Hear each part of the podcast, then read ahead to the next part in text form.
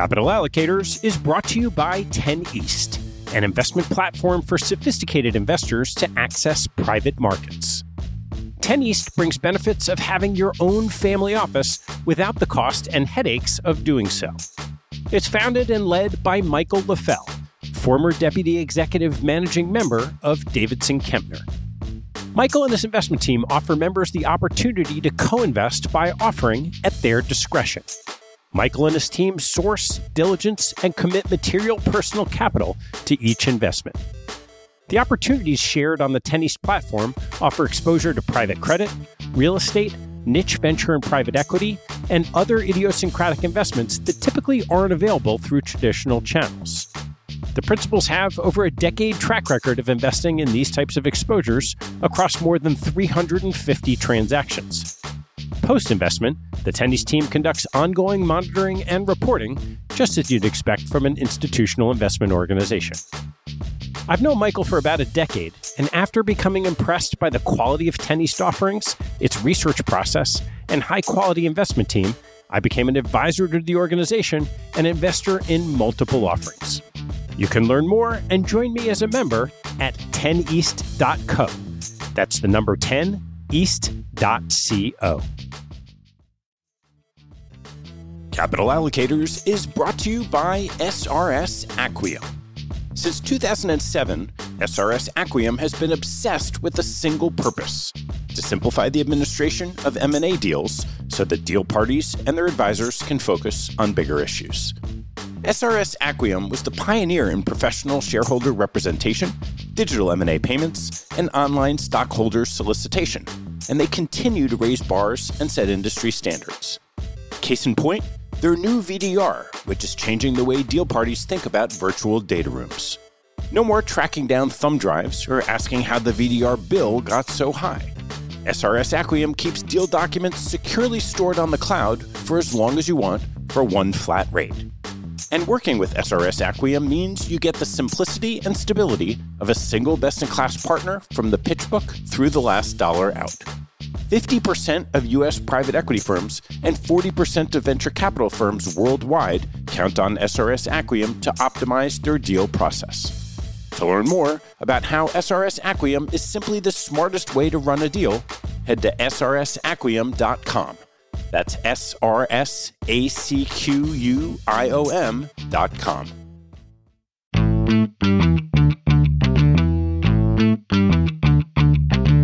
Hello, I'm Ted Seides, and this is Capital Allocators. This show is an open exploration of the people and process behind capital allocation.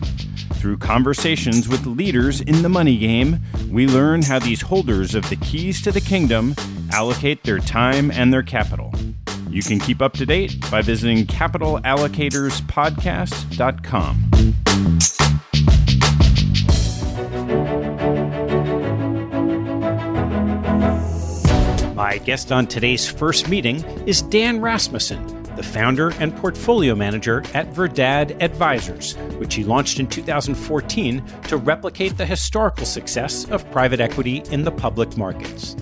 He's an outspoken critic of the market's enthusiasm for private equity, resulting from research he conducted in the business while working at Bain Capital. Our conversation covers Dan's early education in the Socratic method, research into why private equity works, current risk in the private equity and private credit markets, and the launch of Verdad to find private equity like outcomes in the public markets. We then turn to Verdad, including key lessons upon shifting to public equity investing, stock screens, portfolio construction, position sizing, and the competitive advantage of capacity constraints. Lastly, we touch on Verdad's written research and preparing a portfolio for a recession. If you like Dan's thought process, you can sign up to receive his team's weekly research at verdadcap.com slash strategy. Please enjoy my first meeting with Dan Rasmussen of Verdad Advisers. Dan, thanks for coming by. It's my pleasure. Thanks for having me on, Ted. You and your team have written a lot about what you're doing. Over the holiday, I read Malcolm Gladwell's new book, Talking to Strangers, and he talks about this concept of default to truth and how some people, but in the minority, don't do that. And effectively means they're natural cynics. That certainly comes through in both your work and particularly having seen you speak on occasion. Take me back to, I don't know, your childhood or whatever. Where did this come from, this kind of innate skepticism and cynicism in you? I hope it doesn't veer into cynicism. I think Gladwell points out that that would be corrosive to social trust, which obviously I think can be bad. But I grew up in a family of four kids, and my dad is an antitrust lawyer. And we'd have family dinner every night, and my dad would put us each on the witness stand. How did that science test go? Oh, I got to be on. Why do you got to be? I didn't study hard. Why didn't you study hard enough? Do you think if you studied more, you would have done better? And I think this constant Socratic method more than a cynical or skeptical perspective. It's just asking the second and third order questions and asking for proof. You said you did okay on that. Show me how you actually did. And I think that's a legal mindset. And I think my father's sort of legal mind shaped me so much, both in sort of saying, hey, trust but verify. And also, I think something that is maybe unusual is in applying concepts and principles that I read to what I do. That there should actually be a flow through from reading logic, coming up with a, a rule or a guide for behavior, and then acting in accordance with that. And I find that that's actually relatively rare in investing. I think a lot of people are very story driven and they're very idiosyncratic driven. So they're bottoms up, quote unquote. And they don't say, well, I'm going to do X, but would X, if it were applied as a broader rule, be a good idea? And I think that legal thinking is really what shapes a lot of my approach to investing. And I think in the best case, I'm not a pure quant. In the best case, the finest legal minds, it's a balance of of saying, of course, there's a gray area to every law. Of course, the most interesting things are the test cases. And so you can't just apply a law by rote. What is first degree murder? You have to have this juridical process where you say, is this black or is it white or is it gray? And how do I analyze that? Even if you're starting from a rules based perspective. Were your siblings the same as a result of those dinners? Oh, I think so. Yeah. My sister manages an endowment, and my brother uh, does PR work, and my younger brother works in real estate private equity investing. So I think my dad's early coaching worked in all of our cases. Okay, so take me through to where your initial interest in investing came from. My junior year of college, I was studying history and literature. I was studying actually the 19th century American South slavery and Faulkner and this whole antebellum world and trying to figure out what I should do with my life. And my dad said, Well, look, it's a natural thing for humanities majors to go into law.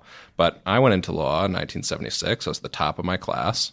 Mitt Romney, who sat next to me, was at the bottom of the class. He and a bunch of other people went into business. They made five times more money than me, retired 10 years earlier, and worked half as hard and weren't as smart. So if I were you, don't go into law, go into business because I saw so many people from my law school class go in and do that and succeed in a way that, that was really remarkable. And so I said, okay, great. I know nothing about business. I'll apply to a bunch of places. I ended up getting an internship at Bridgewater and I felt so behind coming into Bridgewater because I just didn't know accounting. I didn't know the first thing about economics. So I asked my older sister, I said, Hey, what are all the best books to read about investing? And so she gave me this long reading list. And so I just started reading things like Daniel Kahneman's work and A Random Walk Down Wall Street. I ended up not going back to Bridgewater, going to Bain Capital.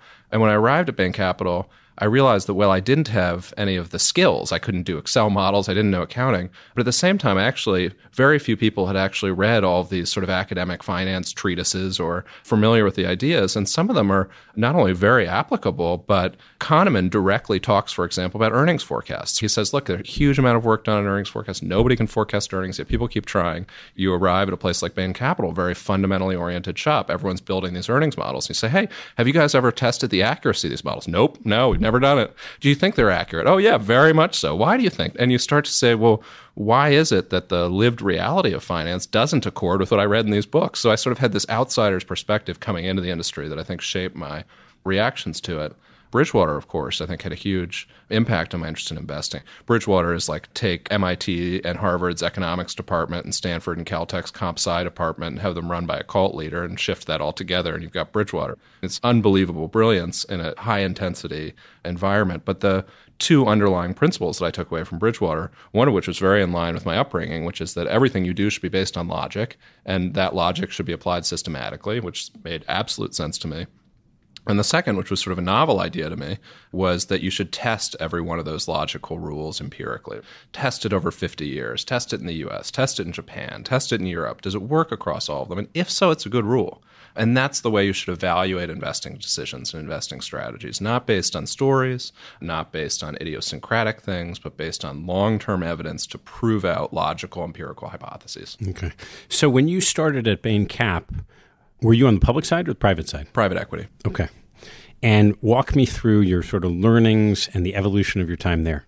I think I started, as many people at the time were, and probably many more uh, still are today, a complete believer in private equity. I mean, it's why I wanted to do it. I thought, okay, here we're going to go. Like, you look at the returns, they're amazing. So clearly, these people are doing something very, very right. And then, second, when you hear what they say they're doing, they're really getting to know companies. They're doing very deep due diligence on private companies. And then they're improving their operations. They're streamlining governance. They're making things more efficient. And that story resonated with me a lot. And I totally bought into it. And I'd say for my first few years, I was really in love with the job. People at Bain Capital are brilliant. It's a wonderful place, great culture. And diving into doing these LBOs. And then in 2011, the partners at the firm were looking at their two pre-crisis funds and wondering what had gone wrong. What can we learn from 06 and 08, those two vintage year funds? What can we study and learn? And so I was assigned to this team for a year, and our job was to look at Bain Capital as we would look at a potential acquisition and say, hey, here's what works and doesn't work about our process. And that had this 180 degree turn in my perspective on investing in private equity because of what we learned. That sort of led to what I think now people perceive to be uh, maybe cynicism or skepticism, but really was just an empirical reaction to the data I looked at. And the data that I looked at said a few things. First, it said that private equity had made the majority of its money in deals done at less than seven times EBITDA. And when those profits were made, if you think about private equity over time, there was a time in the 80s and 90s where private markets were much cheaper than public markets. And you could go and buy a small company. You could use leverage to buy it, and you had a natural exit. You could sell to a strategic. You could IPO if it got big enough. You could roll things together and you were getting multiple expansion. Well, if you buy things cheap and you get levered multiple expansion, it turns out it's a phenomenally good idea. It's a wonderful strategy. And you have no mark to market, so risk looks insanely low. The returns look insanely high. But what starts to happen as people pick up on this, and this is sort of a constant story in finance, is that the returns start to get arbed away. And the way they get arbed away is that the purchase multiples go up for private companies. There are more private equity capital, are chasing too few deals. Same things going up for auction. If you have 40 PE firms at an auction, that thing's not going to go for a multiple that's below what the company's worth. It just isn't.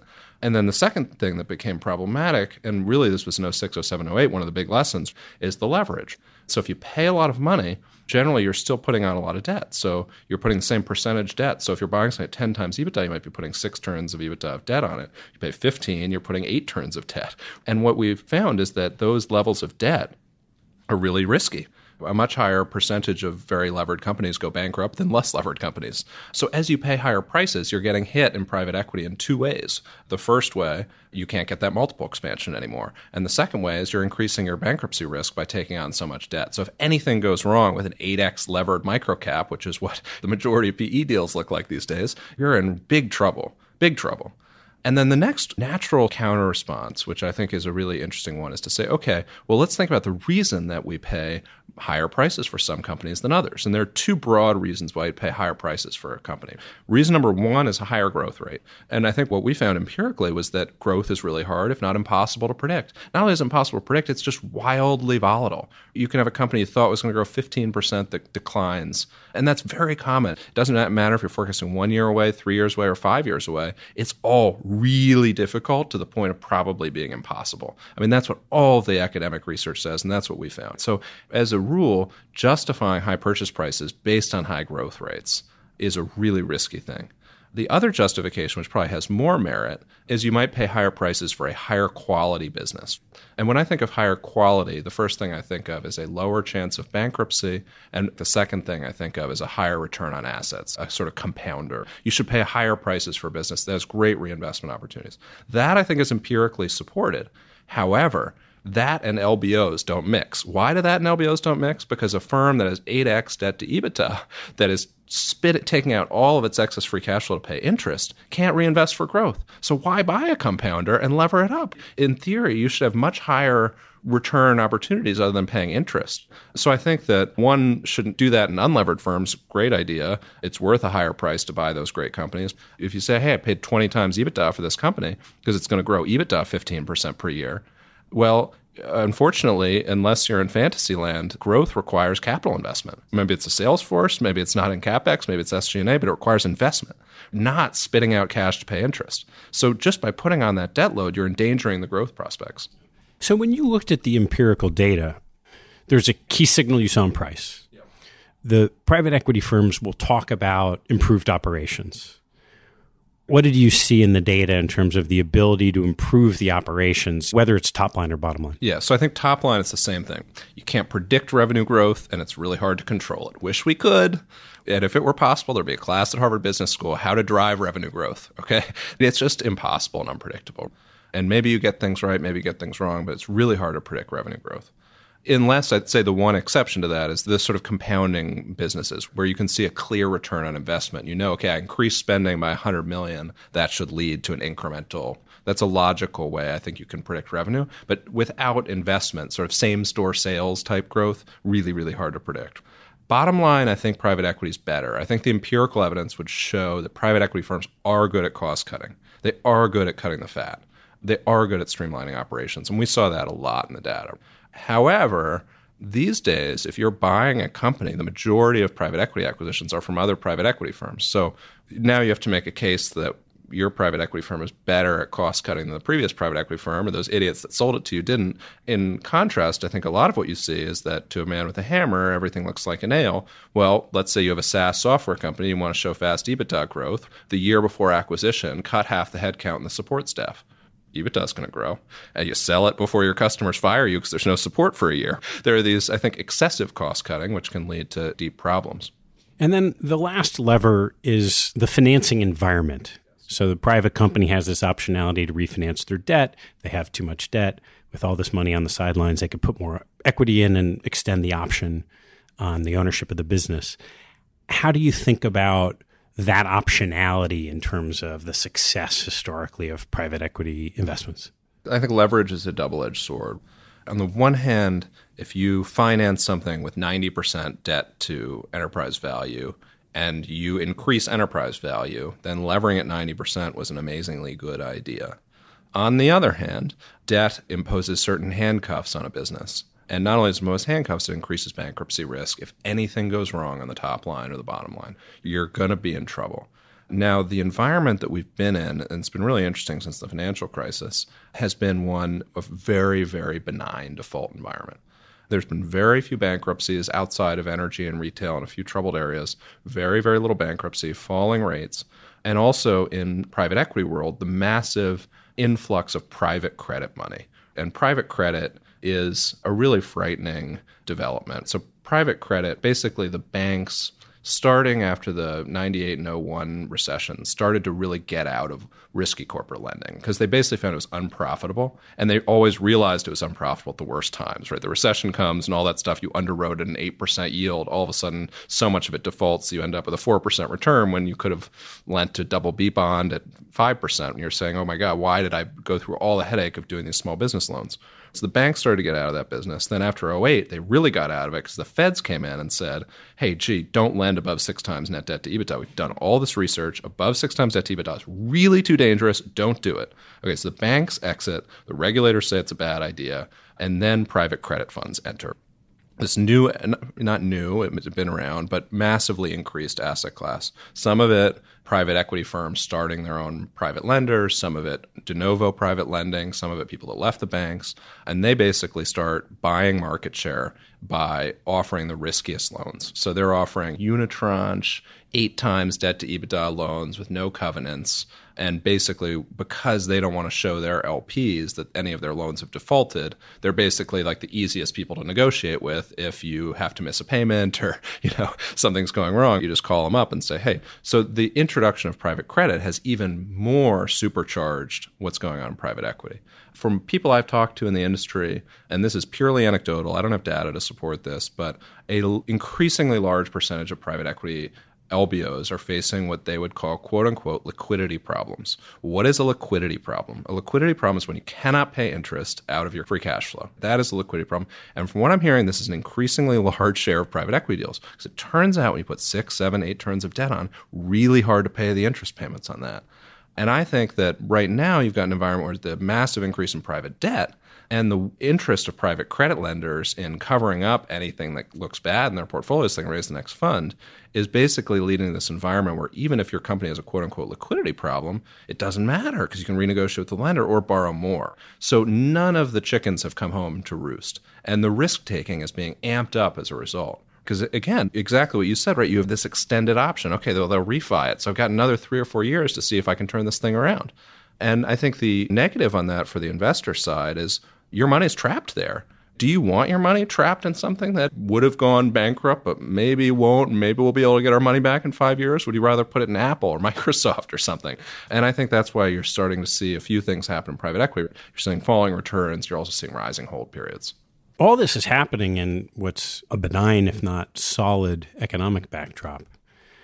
Should that economic environment change in any way, how do you think this plays out? Because on the one hand, right, the softening economics would tell you businesses will fall, you'll have defaults. On the other hand, there's so much money on the sidelines in private equity and private credit to boost this. So, how do you think about what that looks like in the out years? It's really tough to say. I'll give you two sort of extreme scenarios. On the one hand, I would call a normal business environment, which is there's a recession. What happens in a recession? Things that are overlevered go bankrupt. And so you see a default wave. And so much of private equity today of LBOs is single B or triple C type quality that I would say 25 to 30% of LBOs would go bankrupt in a normal business cycle, normal recession with normal levels of delinquency. So that's sort of normal scenario. But it seems like in this world we live in, nothing is ever normal, right? Especially the post financial crisis, it seems like we live in an upside down world. So what's the sort of upside down world possibility? And I'd say it's roughly looks like what happened with energy private equity. Energy private equity is fascinating because 2013, 14, and 15 vintages of energy private equity funds, when oil prices drop 70%. They've started to rebound a little bit. Huge drop in oil prices. S&P small cap energy down 70 or 80% peak to trough. 90 plus percent of 2013, 14, and 15 energy private equity funds are marked above one. Okay. So you look at that and you say that may be the other possibility, which is that the chickens never seem to come home to roost. There's this extend and pretend zombie type behavior where the money that you put into private equity never blows up but you never get it back, you know. and I think that's probably the most likely scenario. Which things look, oh yeah, our fund's still marked at one, one point one, yeah, generating an eight percent IRR. When are we going to exit? When are we going to? Oh, you know, in a few years, we're making operational improvements, and I think that that's the type of stuff that easy money can sustain. Yeah, interesting. So, at what point in time in your tenure at Bain did you decide that the empirical data you were seeing almost required you to do something else. It was right after doing that, after doing that study, and I think my first instinct was to say, well, why doesn't Bain do this? And I think the reason that Bain and most private equity firms can't do it is competition. Okay, great. You think it's a good idea to buy things at six times EBITDA. Okay, where are you going to buy them? Not in the US, right? Too much competition. Now, I think in Europe or in Asia, I think there are still cheap LBO opportunities, right? So a firm like Bain or Blackstone, they're still seeing opportunities to do really attractive buyouts ex US. But within the US, you can't the opportunity's been gone. And now I think private markets are much more expensive than public markets. And you can see this with the venture backed stuff like WeWork. Private markets say it's worth 75 billion, public markets say it's worthless. You can see it in the deal multiples where if S&P 500 is at 12 to 13 times EBITDA, private equity claims it's at 12 to 13 times EBITDA, but you know those EBITDA numbers are not accounting for all the pro forma adjustments, which people say is like 25% of EBITDA. So you do that math, and they're trading basically buying microcaps at 16 times EBITDA when the S&P 500 is trading at 12 or 13. That's just nuts. It ain't going to work. It defies logic. And it wasn't as bad then as it was now, but it was roughly that bad. And so what I thought is, okay, okay, we've done this work. And the peers that we studied as part of our effort were some of the best investors for 20 years. Unbelievable records, the best of the best. And now we figured out what they did. And it was relatively simple. They bought things at six or seven times EBITDA, 50 or 60% levered. Oftentimes they bought companies that ended up growing, and maybe you can attribute that to skill and ended up exiting them at very high rates of return. So why don't I try to do that? Okay, well, where can I go and buy that stuff? And the answer that I found is I just ran a capital IQ screen. I said, hey, show me every public company in the world that trades at less than seven times EBITDA, that's about 50% or more levered. Do they even exist? And my first screen came up with like 500 names. And I'm like, 500 of these? All I have to do, rather than like beating my head against a wall to convince some like lawn care business in Iowa to sell to me for seven months and then having someone else pay two times turns of EBITDA more for the thing in an auction and I'm done and go back to the drawing board, I can literally sit here in a computer screen. So I have, I've literally got 500 things that are right in the sweet spot of what I think works. And all I need to do is choose the best 50 or 40 or 30. That seems like a much better strategy and much more fun than doing all the deal negotiations. So that's what led me to start Verdad and say, hey, this is a great idea. Let me go do it. There was a lot I learned in going from private markets to public markets. First, we had so little data in private markets. People said, oh, private markets has so much more data than public markets. Yeah, except balance sheets, except a lot of things that public market investors take for granted are GAAP financials. So coming to the public markets, I knew that it was good to buy things at low multiples of EBITDA that were levered. There was so much I didn't know. And there are a number of things I learned. One of the big ones is don't buy things that go bankrupt, which again, in private markets, you don't really worry about it because you're going to extend and pretend. And by the time you get through your diligence process, you're pretty well sure. But when you start with the universe of public companies that have those equivalent financial stats, a lot of those things are really bad shape. They're triple C rated. They're on a road to bankruptcy. It's Frontier Communications. It's half of the shale and so you've basically what I learned quite quickly from making a few mistakes, not nothing that I bought that went bankrupt, but stuff that I bought that a year later, two years later went bankrupt and I lost a lot of money on it, was to say, okay, we need to buy small, cheap, and levered companies. That's a really good idea. If I'm a French, everyone says buying small, cheap companies and the sort of insight from PE that a little bit of leverage is helpful. But you've got to buy the ones that don't go bankrupt. And I think that is the figuring out which companies are going to go bankrupt is a solvable problem the credit ratings agencies do a darn good job at forecasting which companies are likely to go bankrupt. So there's a science to it. It's a really interesting field. And merging that with small cap investing, basically, in my mind, is the ideal of how you want to do it. So it sounds like as you go through your process at Verdad, you start with this this filter yep. Of certain criteria of you know, say low EBITDA multiple and leverage. Yep. And then you're trying to figure out which of those won't go bankrupt how many companies does that leave you to then filter through? So we divide it regionally North America, Europe, and Japan. So in each of them, you want to start with basically the traditional value screens that should be relatively obvious to anyone who's ever read Fama and French or familiar with the academic literature, right? You want to essentially rank by multiple valuation metrics like EBITDA to EV, EBIT to EV, free cash flow yield, price to book. The things that sort of score well on those blended value factors are going to be the things that are most attractive.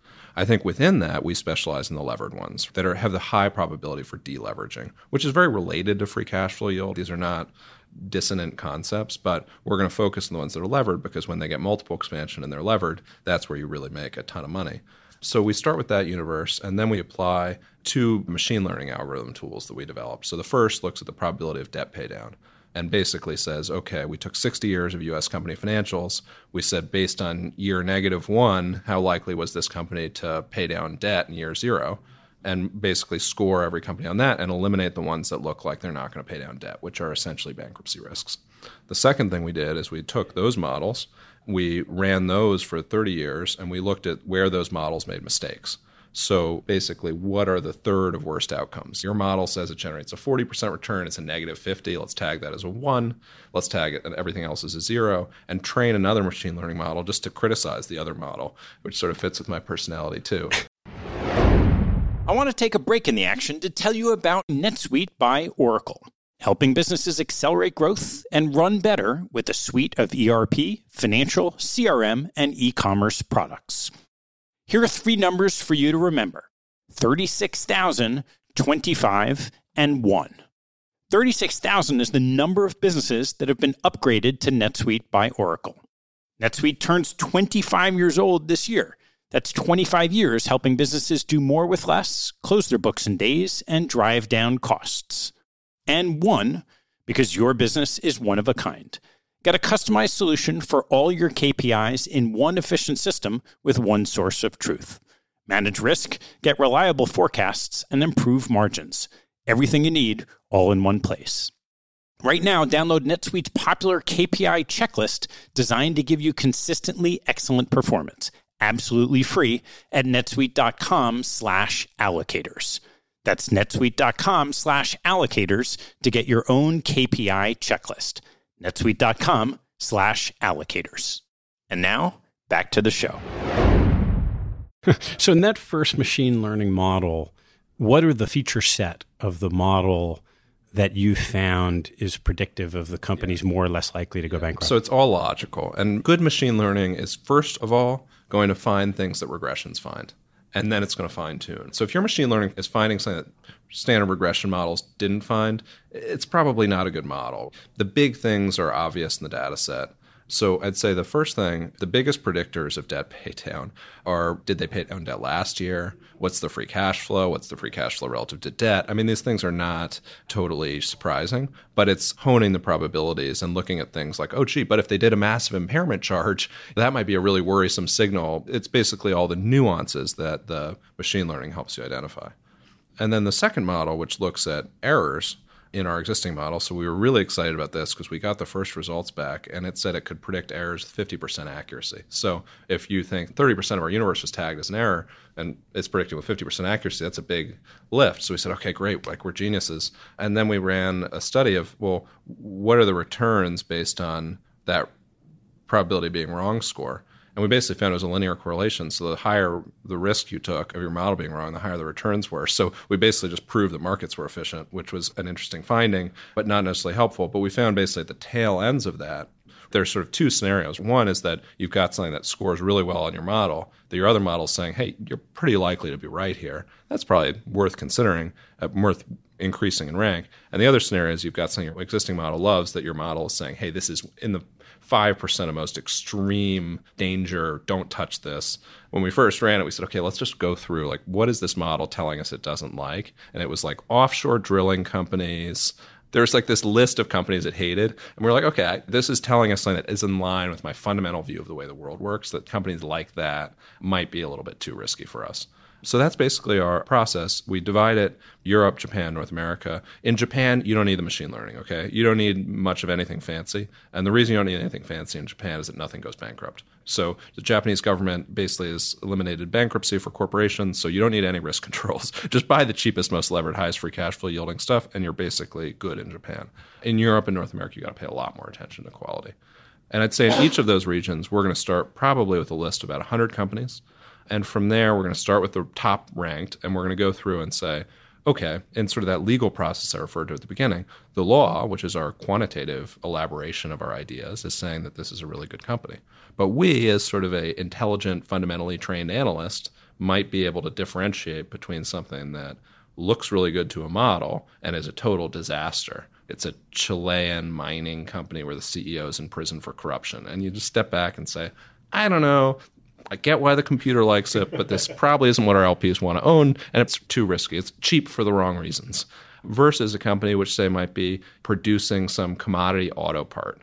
You say, hey, I get why investors hate this commodity auto part company. It's got no moat, it's got no competitive advantage, it's tied to the auto cycle. But for three times EBITDA, why not take a chance on this one as part of a portfolio that's diversified? This is it perfectly in line with our views of the way the world should work. There's nothing fundamentally damning about it being that type of business or that type of part or whatever. It's just investor pessimism and hatred.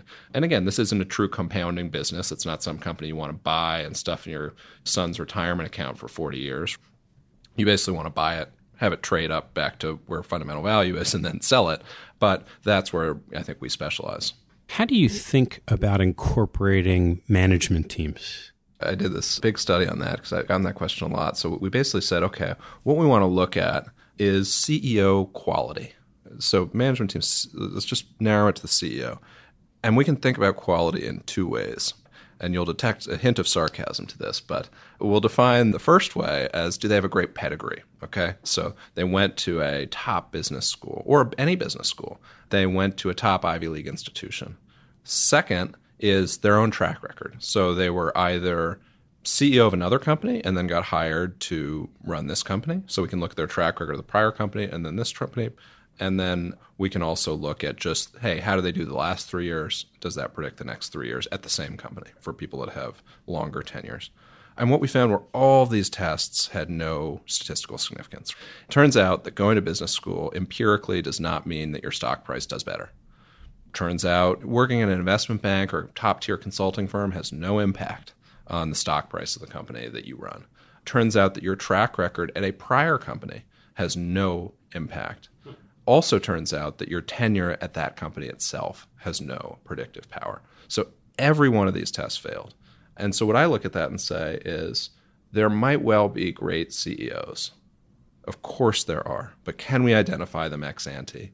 And can not only we identify them ex ante, but is that ex ante identification not priced in?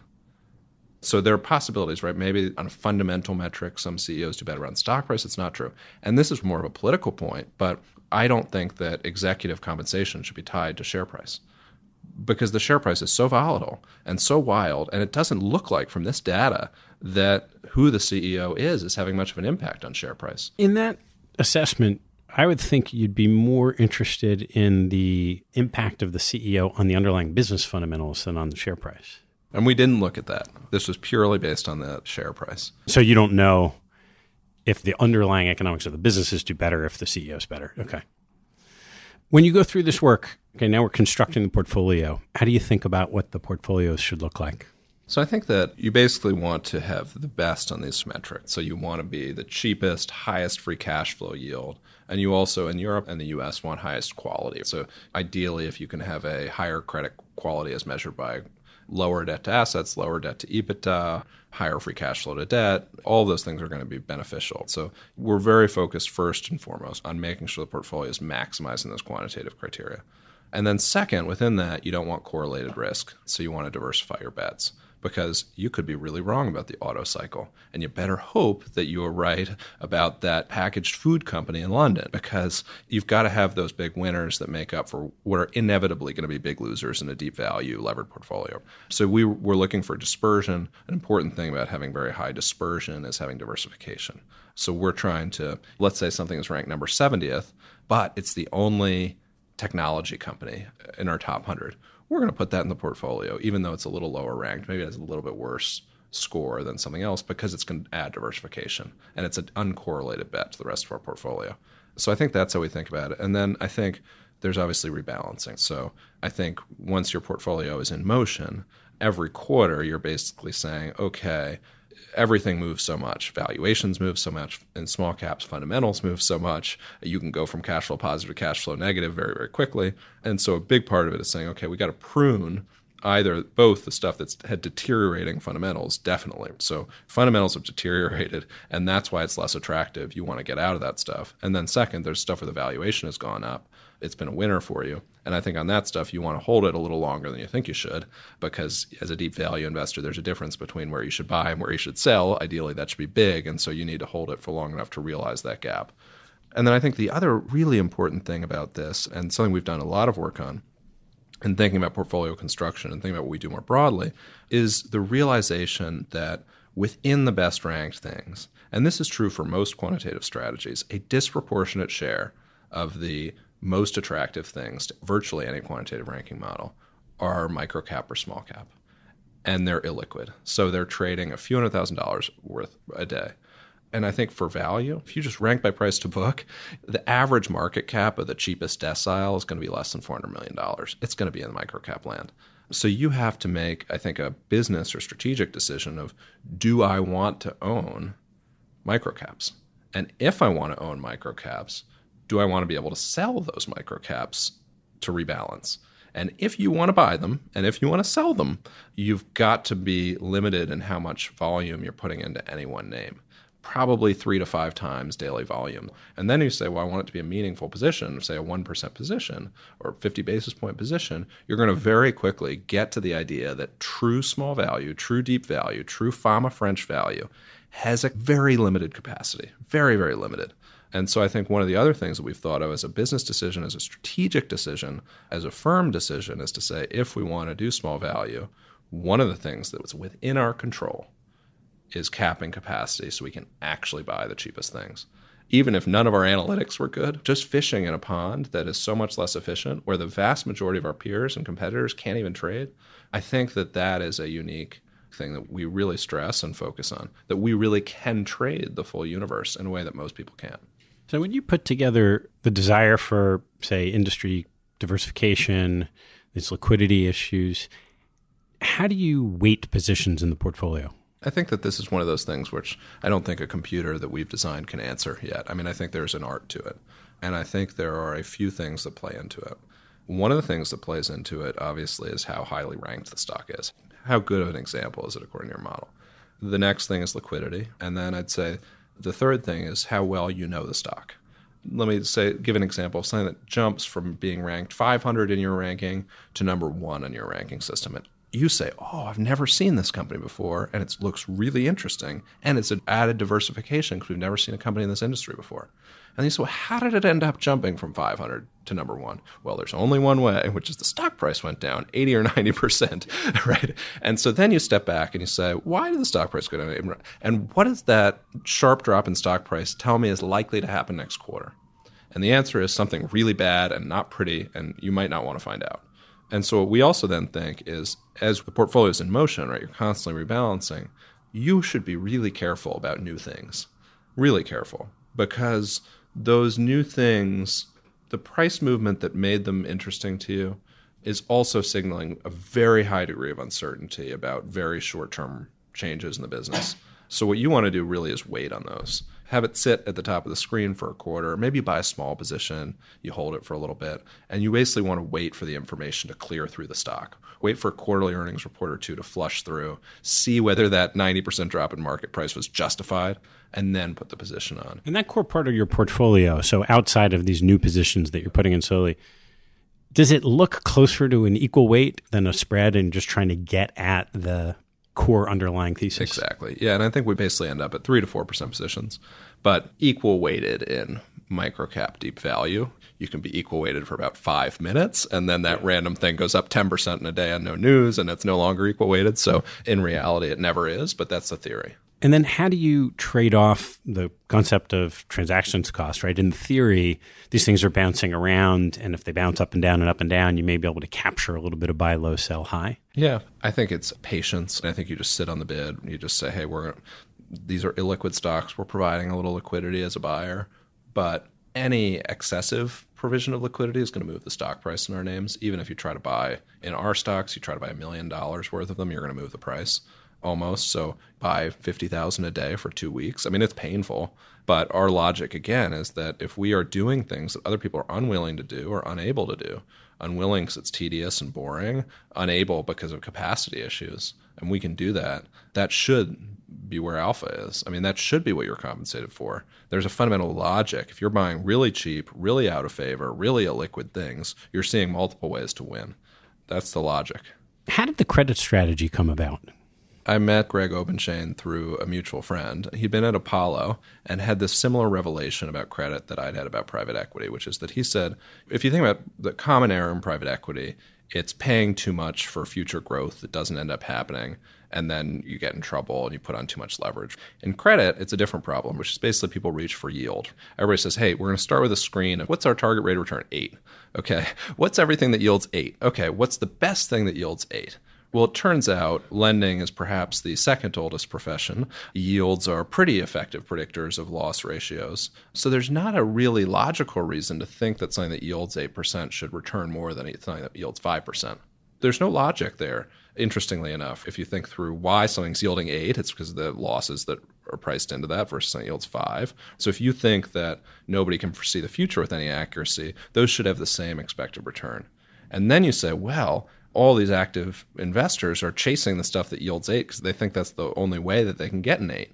That stuff should actually be overpriced. Maybe that stuff should actually yield a nine. It's been pushed down to an eight by over competition of active managers. On the other side, in credit, you've got all the institutions that are bound to own investment grade stuff. So you've got this two sided barbell where you have pockets of excessive demand on both ends of the curve. And in the middle, in the stuff that never looks that attractive, the sort of four today, four to 5% yielding stuff, you say, why would you own? It's not investment grade. The yield's not attractive enough to interest anyone. How does that stuff actually do? And long term empirical research actually finds that that stuff, the sort of Goldilocks of the bond market, does better, that it actually has the highest expected returns. And so, what you want to think of as doing in credit is buying the highest quality, highest yielding bonds. So, essentially, that middle, the Goldilocks territory. And that's also the area where upgrades are most likely. So, rather than thinking, I want to buy yield, say, I want to buy things that get upgraded. And then all of a sudden, you're going to shift your focus to the highest quality. Now, what really interested me about this, in addition to the logic of it and the empirics of it really resonating with me, was the idea that adding someone that specialized in credit would be very valuable to us on the equity side. If we're owners of levered companies, we've really got to understand how the lenders think, and we've got to understand exactly how the bonds trade. So, a big focus of our research has been integrating bond and equity data to say, okay, how can we take what we know about the bonds, what our models are predicting about the bonds, and how can we find if that predicts about equity markets? So one of the classic questions is who's smarter, credit investors or equity investors? So one of the things we've just recently done is looked at, okay, let's look at trailing price momentum for the bonds and the stocks. And let's look at things where the stock went way up and the bonds went down. Who's right? Turns out in those cases that the bond market's right the stock should come down. Well, let's conversely look at stuff where the bonds go up and the stock goes down. Buy the stock. The bonds, again, are right. Now, what about where the bonds go up and the stock goes down? What should you do with the bond? Turns out, here's where it gets interesting. You should actually sell the bond. The equity is providing valuable signals about the bond. So basically, both are providing feedback to the other. That when there's a divergence, the divergence mean reverts the stock and the bond ideally should trade in the same way, right? Most of the time they do. In the cases where they don't, both are wrong. We're just starting to dig into more of this, but these are the type of insights we're trying to unfold about the interaction between how the debt is trading, how the equity is trading, that hopefully will improve the performance of both our equity and credit strategies. Some of this research, as you're learning it, you're putting it out in weekly emails. They're always sort of interesting and data driven. How does that integrate into your process? So I think it's in a number of ways. One is that we have sort of a written culture at Verdad. We want to write up our results and share them internally, and then we want to share them with our investors. And you could say, well, why would you share your research with others? Your stuff's just going to get arbed away. And we think actually it's not going to get arbed away. It's not going to get arbed away for a few reasons. One, stuff we're trading is so illiquid that even if the guys at AQR or DFA read it, what are they going to do? How are you going to move a $10 billion portfolio? I mean, it's just not a concern. It's not going to have any effect on our arbitrage. And second, we probably believe that the deepest arbitrage in doing deep value and doing illiquid deep value is basically taking on volatility pain. That buying the stuff is wildly volatile. If you add up the years when the market is down and then the years that small value underperforms the rest of the market, that's 50% of years the easiest way to win in small value is just last enough years that you're actually hitting that 50% of years that are winners. And so many people just get flushed out of small value because they don't have a long enough time horizon. So what we're trying to do is to our investors is to say, look, you need to be making your investment decisions on very long-term empirical data. And I think so many people make it on short term returns chasing. And that's not the right way to make decisions, especially in our corner of the market. Very obvious from the empirical data. In fact, the best time to buy small values when it's had the worst trailing returns. So knowing all this and trying to design a business and to say, okay, we want investors and we want ourselves to profit from our insights. Well, the hardest challenge actually to profiting from our insights is staying the course through periods of volatility, which again happen every other year. You're either the market is down, small value is underperforming, you're looking like an idiot half the time. Yet the long term returns of owning small value are very, very attractive. So, what do you have to do? You have to get investors to understand your process, understand your logic so well that they buy into sticking with the strategy long enough to actually earn the profits from it. So if we try to add up our competitive advantages, one, we're doing illiquid things no one else can do. Two, hopefully we're smart. Although again, smart is a commodity these days. Everyone in asset management is smart, but smart and doing things that are illiquid and low capacity is relatively unique. But the third and most important is getting our investors bought into sticking with a good strategy for the long term rather than returns chasing. And I think anyone who's on an investment committee knows the intense pressure these days to load up the portfolio with growth because you've got that guy on the committee that for five years is saying buy growth, buy growth, buy growth, and all of these quantitatively educated CFA people that know the names Fama and French are saying no, no, growth doesn't work, buy value. And you know what? They've been wrong now for nine years in the United States. So the growth guy in the committee is saying you guys are all idiots and no one's been listening to me. It's time to load up. And by the way, that incremental change we did to active growth worked.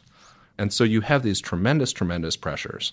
And I think what we're trying to do is to arm our investors to see the world the way we do which is through a very long time horizon, very long term research. And I think that doesn't just apply to writing exclusively about our strategy or exclusively about small value, because we think that there's a lot of other things that you should be thinking about. We think that people should be very wary of a lot of the sexy products being pushed on Wall Street. We think people should be extremely wary about private equity. We think people should be extremely wary about private credit. We think people should be extremely wary about venture capital. We think a lot of these very hot, sexy things are really, really risky. And so I think what we're trying to do is to use our weekly research not only as a way of enhancing our written culture, getting everyone aligned on the research, pushing pressure on people to say, okay, I get that you've done all this work, but push it to an insight that matters to us or to our investors. And then, second, to really building out a very strong relationship with our investor base where we're actually helping them, not just with our own portion of the portfolio. Small value, we know, is should be a small allocation for everybody because of its volatility but the 95% of the money they don't have with us, how can we add value to that such that they're appreciative of our insight even in the 50% of years when we look like idiots, which is inevitably going to happen? As you walk through the areas, these asset classes where you see risk, there's always this notion that, well, one day we're going to have this crisis. How do you think about your levered equity strategy weathering that same period of crisis? So I think that there are hard problems in finance and impossible questions in finance, and there are no easy questions. Well, maybe there's some easy questions actually, but those tend to be very, very simple ones. But I'd say the impossible question is when's the next recession? Nobody knows. I guess Ray Dalio has predicted 10 of the last three. So I think that that's a fool's errand. And that's why, very broadly, trying to market time out of risky strategies tends to be a bad idea. You need to set your asset allocation knowing that a recession is a reasonably high probability and being convinced that you should stick through whatever it is you're buying, even if that happens. Buy and hold, I think, tends to be. Now, there's some quants who think that some of these market timing rules, like moving averages. And I don't know if I believe that stuff. I guess there's some empirical support for it, but let's set that aside and basically say it's an impossible problem. Nobody can tell you when to sell equities. And really, you shouldn't do it. You should just set your risk tolerance, take as much equity risk as possible for the long term as you think is maintainable based on your emotional reaction to risk. Another question, which is actually one we've been spending a lot of time on, is what should you buy during a crisis? This is actually an easier question because we can look back and say, okay, let's go look back. And we've spent about a year and a half doing this research. We looked at the last eight recessions, which we define as when high yield spreads rise above six that's mostly in line with the definition of a recession, but there are two or three things that that picks up, like the 2016 event, that wouldn't be caught as a formal recession, and there are a few things that are formal recessions that don't really affect markets for whatever reason. And then we said, okay, if you look at, say, three months after spreads hit six, so you're right in the thick of things, what should you have bought? What should you have bought in bonds? What should you have bought in stocks? What should you have bought by asset class? And one of the things that we found, I mean, there are a few overwhelmingly interesting things. The first is that returns are more predictable in times of crisis than they are outside of times of crisis. In fact, simple quantitative models tend to have about eight times the level of statistical power during recessions than during times of economic growth. Why is this the case? In times of easy money, a lot of stupid things work. A lot of unprofitable companies see massive increase in stock price a lot of bad ideas get funded. Some of those bad ideas turn out to be good ideas. And that's surprising. And so a lot of simple valuation models or simple quant models don't really work all that well in times of great growth and easy money. However, when a recession comes, all external funding gets cut off. All the venture money shuts off, all the new private credit money shuts off, all the bond money shuts off, all the bank money shuts off. There's no external financing. So the people that survive are the people that have profitable businesses that generate cash flow. And the people that don't survive are the idiots who would otherwise, maybe in a good market, do well. And so what you see is simple value models, if you control for, hey, let's look at profitable companies. Turns out profitable companies that are bought in times of recession do much better than unprofitable. Companies that generate free cash flow do much better coming out of a recession than companies that don't. And what's most interesting is that buying cheap and illiquid companies does massively better. So if you go into the market and say, I'm going to take advantage of this recession by buying small companies where the stock price has just gotten puked out because people are panicking, but it's profitable and cash flow generative, but it's so cheap and it's illiquid, which means that the small change of the market was down five, this thing's so illiquid it went down 10 that day. You go and buy that stuff, your returns coming out of the recession are extremely attractive. So, what we've been doing a lot of work on is saying, okay, how do you combine these factors? How do you basically come up with the ideal way to invest in a time of crisis? And there are some surprising things that we found, like the distressed debt doesn't do all that well. Everybody says, oh, the thing I want to do in the next crisis is buy a lot of distressed debt. Well, we have a simple rule for dad on both the equity side and the credit side, which don't buy things that go bankrupt. Don't also buy things that already went bankrupt. It turns out a lot of the things that went bankrupt are bad businesses, and they're not going to just rebound just because the market liquidity returns. They're bad, and now they're done. And so distressed debt returns have been a disappointment. What has been much better is buying the small, cheap stuff that isn't going to go bankrupt, that actually is fundamentally healthy, but because it's small, liquid, and cyclical, sold way, way off, way more than it should have. And when you put those two things together, I mean, there is this kind of preparation for your clients and communication that to get to that point where these types of names that you're buying in your portfolio do better, they're going to take more pain going down. So, what does the net net look like into the recession before these things sell off more than other things and then bounce back stronger? Yeah. So, I'd say basically the way we think about it is through the full cycle you want to own small value. It is a good strategy for the long term, and you should have a permanent allocation to small value. Maybe it shouldn't be big. Maybe it should be 5% of your portfolio, 10%, 20%. I don't know, however convinced you are and however much tolerance you have of all. But you're absolutely right. It's going to sell off worse coming into a recession. It's going to do much better on the way out. And net net, you're going to end up ahead. However, you've got to have a lot of pain tolerance. So that allocation should be relatively small because it's got to be small enough that you can tolerate it and profit from it. However, in a time of crisis, you should double or triple your exposure. You should go in as big and as hard into small value in the middle of a recession as you possibly can, because that's when the best opportunities are created. And that's when actually your vol risk is relatively low because things have already plummeted in price. You can't get hurt falling out of the basement window. People are selling this at a fire sale. It's just not going to get that much worse. Right now, everybody at the time of recession, we went through actually this was a fun exercise. We went through all the newspapers for each one of these recessions, and we pulled out what the front page of the Wall Street Journal was saying at the time. And I'll tell you what they're saying. At basically the exact right time to buy, empirically. Everything's going to get much, much worse. The economy's in free fall. Sell that's what they're saying. So you've got to basically say, okay, I know in advance that what I should do in bonds is shift from investment grade, high quality bonds to down in rating quality during a recession. So I want to buy the lower rated stuff, controlling for making sure that it's profitable and not going bankrupt. So if it's cash flow generative, if it's profitable, and spreads have blown out such that this stuff is yield, you know double Bs are yielding 12 or 13 percent, probably a good time to go buy double B bonds instead of just owning your AAA bonds. Same is true in equities. In equities, you want to go down in quality, down in value, buy the cheaper, quote unquote, lower quality, smaller cap, less liquid names in times of crisis because that's where the inefficiencies are. Ride it back out, and then you can move stuff back into other strategies which might be more conducive to a booming economy, like buying high quality compounders or something. But in times of crisis, you should set a plan. And I think we've been working a lot, and we're going to release a big study about what do the empirical research say about what your plan should include, how you should react to these environments. Obviously, the first thing is don't sell risk assets at a time when they're on sale. But the next question is you should actually lean in and be aggressive. And we find that so many people today, people say it's the most unloved bull market, that everybody's sitting on the side, they have too much cash, too much fixed income, too much market neutral assets. And what we're saying is, you know, that's fine. If that's your risk appetite, that's fine. But what you've got to do is plan to deploy that into risk assets at some point. That can't be a permanent allocation. Like at some point, you got to take your cash hoard you've been building and dump it into equities at some point. And we're going to tell you, based on 50 or 60 years of evidence, that when high yield spreads blow out past six, that's as good a time of any to start dumping money into equities. And so I think our next goal is to try to say, okay, that is really the time where you should be upping your allocation to what we do because what we do, or small value broadly, is a good permanent allocation, but it's also something you can cyclically take advantage of. Oh, great. Dan, I want to leave a little time to turn to some closing questions.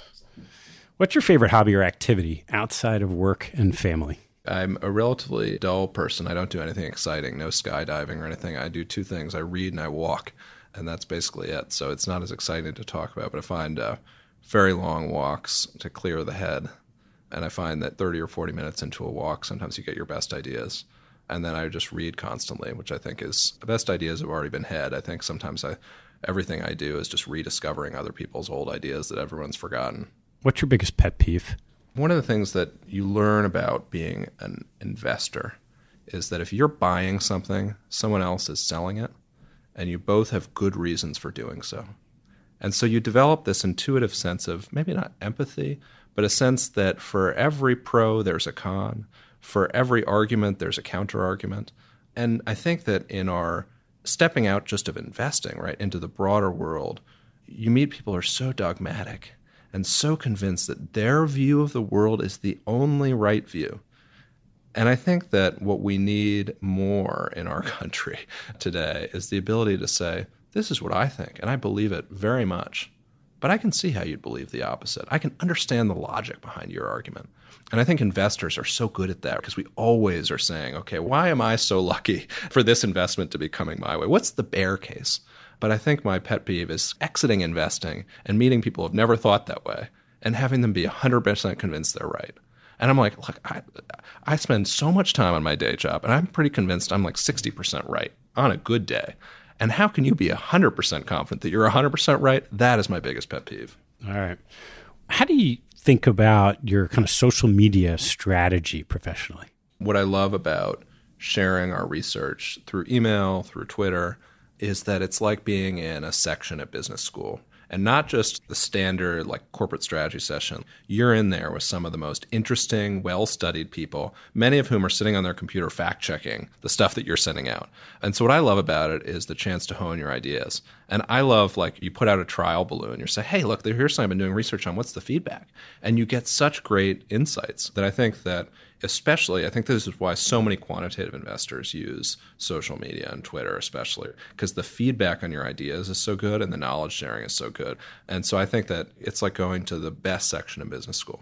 What teaching from your parents has most stayed with you? One of my father's ideas very early on is he said one of the best ways to succeed in america is to go to the best colleges. I don't know if my kids are going to be smart enough to get into the best colleges so, what is the best way to get into a college if you are not necessarily smart? And dad found that it was athletics. So, if you're really good at sports, you can get into college even if you're not that smart. And so then dad said, Well, what sports are the easiest to excel in if you're not necessarily athletic? I don't know if my kids are going to be smart. I don't know if they're going to be athletic. And then he basically did this calculation of the ratio of recruited athletes to the number of people nationally that play the sport. So my oldest brother became a male figure skater my sister was a female ice hockey player. I did crew. My little brother did squash, and then he didn't end up being very good at squash. So dad switched him to crew too. And so every one of us was basically a recruited athlete or had our athletics play into our college admissions. So my dad's Machiavellian scheme worked. And I think one of the things that I take away from my dad's relatively brilliant vision is planning to play in less competitive games and the importance of that because you don't know if you're going to be smart. You don't know if you're going to be athletic.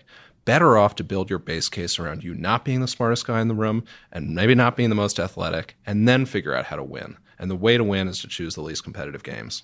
That's great. Last one. What life lesson have you learned that you wish you knew a lot earlier in your life? I think I'm still learning a lot of life lessons. I just turned 33 yesterday, so I find it hard to imagine that I'm a fount of wisdom and reflection. But I'd say patience has never been my virtue. And one of the things about both being an entrepreneur and being an investor is realizing that everything, everything takes longer and is harder than you thought it would be at the outset. Well, Dan, happy birthday. Thanks for taking the time. Thanks, Dave. Thanks for listening to this episode. I hope you found a nugget or two to take away and apply in your investing and your life. If you'd like what you heard, please tell a friend and maybe even write a review on iTunes. You'll help others discover the show, and I thank you for it. Have a good one, and see you next time.